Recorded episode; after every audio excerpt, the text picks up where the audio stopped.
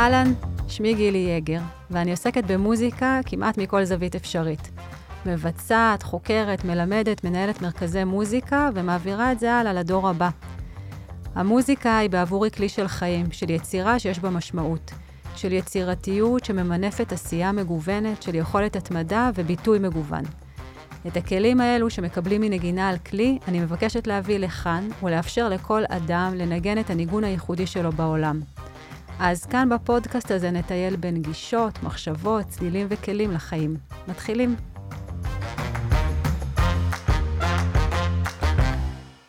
בחרתי להקליט הפעם פרק היגוג. אני מאוד אוהבת להגג, ואת המונח הזה להגג הכרתי בפעם הראשונה כשבאתי לראיין את אחד מהמנהלים של אקסלרטור, של סטארט-אפים בתחום הפינטק. אז בטח זה המון המון מילים כאלה לא ברורות, אבל בסוף השורה התחתונה זה הייטק במיטבו.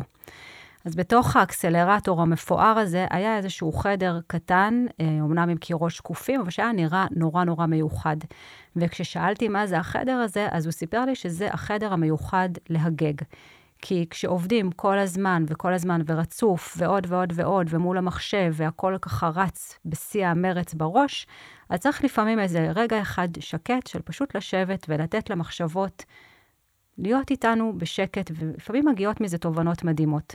אז זה פרק ההיגוג שלי, ואני בוחרת להקליט אותו ככה ממש אחרי uh, סיום כנס סתיו השעה. היה לי חלום, היה לי חלום כבר לפני הרבה מאוד זמן לעשות כנס גדול, היה לי גם חלום לעשות פודקאסט.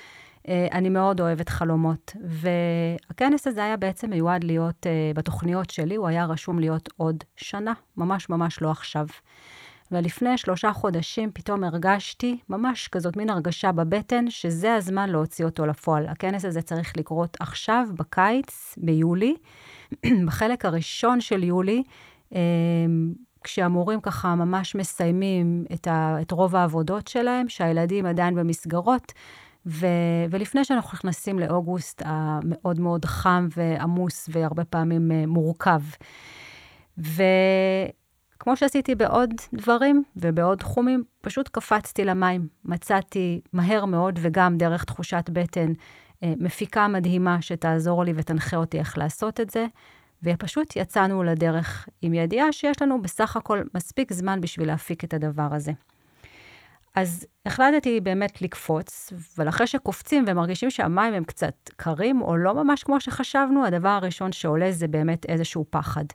מה אם עכשיו אני אעשה את כל ההשקעה המטורפת הזאת, וזה לא באמת יצא כמו שרציתי? מה אם אני אעשה את כל הדבר הזה ויגיעו נורא מעט אנשים? מה אם זה לא באמת הזמן הנכון? מה אם יושקעו בזה המון המון כספים ואני לא אראה שום דבר חזרה? וכל הפחדים האלה מתחילים לרוץ בתוך הראש. ולשמחתי, כבר למדתי מספיק כלים ושמעתי מספיק פודקסטרים מעולים אה, אחרים, שהבנתי שאני, כדי להתמודד עם זה, אני צריכה לעבוד ולעבוד בצורה אינטנסיבית, ולא לתת למחשבות האלה בעצם זמן לרוץ לי בתוך הראש. ואפילו הדבר הנוסף שעשיתי זה היה לקצר זמנים, שלא יהיה שם בכלל שום אופציה של מרווח לכל התחושות האלה להיכנס. אז זאת הייתה התמודדות עם הפחד, אבל אחרי הפחד מתחיל להגיע הלחץ. והלחץ היה, אוקיי, אני רוצה לעשות משהו שעוד אף אחד לא עשה. אני רוצה ליצור קשר עם אנשים שרובם אולי לא מכירים אותי בכלל. אני רוצה שהם יבואו וינחו וייתנו הרצאות וייתנו ערך, את כל הערך המדהים שלהם לכל האנשים שאני מקווה שיירשמו, ומה אם הם לא ירצו, ומה אם לא יהיו לי מספיק אנשים. ופה כבר איפשהו התחלתי להיכנס באמת ללחץ. אבל אז מגיע השלב הזה שכל חלק מתחיל ככה להיכנס למקום שלו. הפאזל מתחיל אה, להתחבר, החלקים מתחילים להתחבר אחד לשני. וזה מתחיל לתת מוטיבציה. אז התקשרתי למישהו אחד והוא אמר, וואלה, איזה רעיון טוב, אני בפנים. ואז לעוד מישהו, ואז הציעו לי עוד מישהו. והייתי בטוחה שאני אה, חייבת, חייבת, חייבת להכניס גם תחומים של אה, חדשנות, של מה שקורה בעולם הזה. ורציתי שיהיה מישהו מאפליקציית לימוד נגינה, ורציתי שיהיה מישהו מ-AI, וזה לקח עוד קצת זמן, אבל הכל לאט, לאט, לאט התחיל להתחבר והתחיל להיות, ובעצם יצאנו לדרך. התחיל הפרסום, פרסום ממומן, פרסום אה, לא ממומן, פרסום בוואטסאפים, ואנשים התחילו להירשם. וזאת הייתה הרגשה מופלאה וכיפית, שבעצם החלום הזה, וזה בכלל לא משנה מה יצא ממנו, הוא מתחיל לאט-לאט להתגשם. כי כבר יש תאריך ויש מנחים, ומתחילים להירשם אנשים, והם כנראה גם יגיעו, לפחות חלקם, אז בעצם נוצר פה כבר משהו שיצרתי מאותו חלום שלי, מאותו חלום שהחלטתי פשוט אה, לקחת אותו וליישם אותו עכשיו ולקפוץ למים עכשיו. וזהו, הגענו ממש כמה ימים לפני הכנס, ואני מתחילה לפחד. שוב, הפחדים חוזרים, זה לא יעזור כמה שאנחנו נסיט אותם, הם יחזרו. ומה אם מבחינה טכנית תהיה בעיה? ומה אם המנחים לא יזכרו שהם צריכים לעלות בזמן? ואם אני לא אמצא אותם? אבל כשזה עובד, זה עובד. ותנועה מובילה תנועה, ואנשים הגיעו ונכנסו, ועשרות אנשים היו בכנס, והכל עבד ממש ממש ממש כמו שדמיינתי בחלום. והיה שם ערך מטורף, ובאיזשהו שלב, אחרי יום אחד מאוד מאוד ארוך שהתחיל בשמונה בבוקר אה, מול הזום והסתיים כמעט בשלוש, אמרתי, וואלה, אני מה זה נהנית מזה? בכלל עשיתי את כל הכנס הזה בשביל עצמי, כי אני רציתי גם לדבר עם האנשים האלה, גם לשמוע אותם וגם לקבל את הכלים האלה. וזה שיש לי פה עוד עשרות רבות של אנשים בקהל ששומעים את זה, ושכותבים בצ'אט, וששואלים שאלות, זה איזשהו בונוס נוסף, זה בכלל לא קשור לכל הדבר הזה. וככה הסתיים לו הכנס, הסתיים אחרי יומיים מדהימים.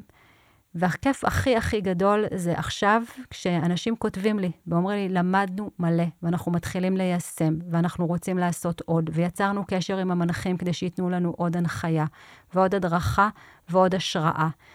וה mindset בסוף שאני רציתי שיצאו מהכנס הוא שחלומות מתגשמים, שאנחנו חייבים חייב וחייבות לחלום, ושצריך לעשות עכשיו. תמיד, תמיד, תמיד יהיו לנו פחדים, תמיד יהיו לנו חששות.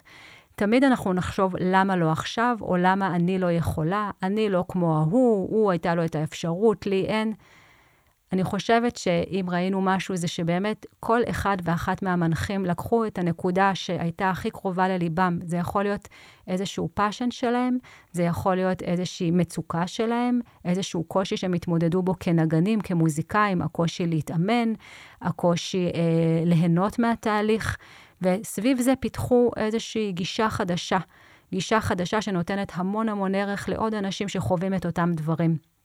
וזו הייתה הזדמנות מופלאה בעיניי לראות את האנשים, לראות כמה מהקהל נרשם אליהם ומתחיל לעקוב אחריהם ולצרוך את התכנים שלהם. וכמו שמישהי אמרה לי, וואו, אני לא ידעתי שיש דבר כזה בארץ, אני לא האמנתי שקיימים כאלה אנשים בארץ. אני הגשמתי חלום.